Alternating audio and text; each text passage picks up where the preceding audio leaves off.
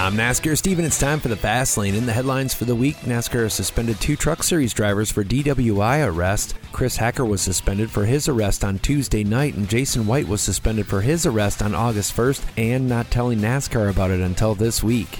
Now live on NASCAR.com, NASCAR Classics offering fans free and ad-free viewing of over a thousand full race replays, condensed broadcasts, and recap packages spanning eight decades of Cup Series racing. You can find it at NASCAR.com. Look for NASCAR Classics and Shane Van Gisbergen's supercar team released him from his 2024 contract. And according to sources with Trackhouse Racing, the team and Van Gisbergen are in the final stages of a wide ranging developmental deal, suggesting SVG would not run full time in the Cup Series right away. The Xfinity and Cup Series teams are again turning right and left this weekend at the 2.45 mile, 7 turn multi elevation road course at Watkins Glen. The Xfinity teams race Saturday with four to go in the regular season, and eight of the 12 drivers already locked in. A few Cup drivers will be pulling double duty, including Ross Chastain, Alex Bowman, prior winner Kyle Busch, and defending champ of the race Ty Gibbs. Full coverage of the Shriners Children's 200 at the Glen begins at 3 p.m. on USA.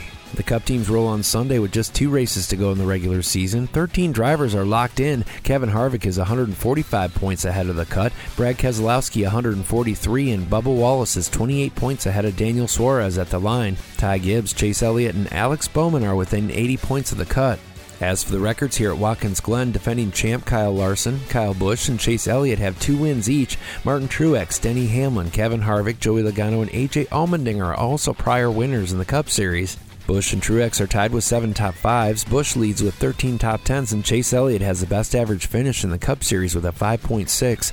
Kyle Larson tops the driver averages here, followed by Elliott, Allmendinger, Christopher Bell, and Kyle Busch. Hendrick leads Joe Gibbs 10 to 7, and Chevy leads Ford 21 to 8. Practice and qualifying will air at 12:30 Saturday, and the Go Bowling at the Glen coverage begins at 2:30 Sunday, both on USA Network.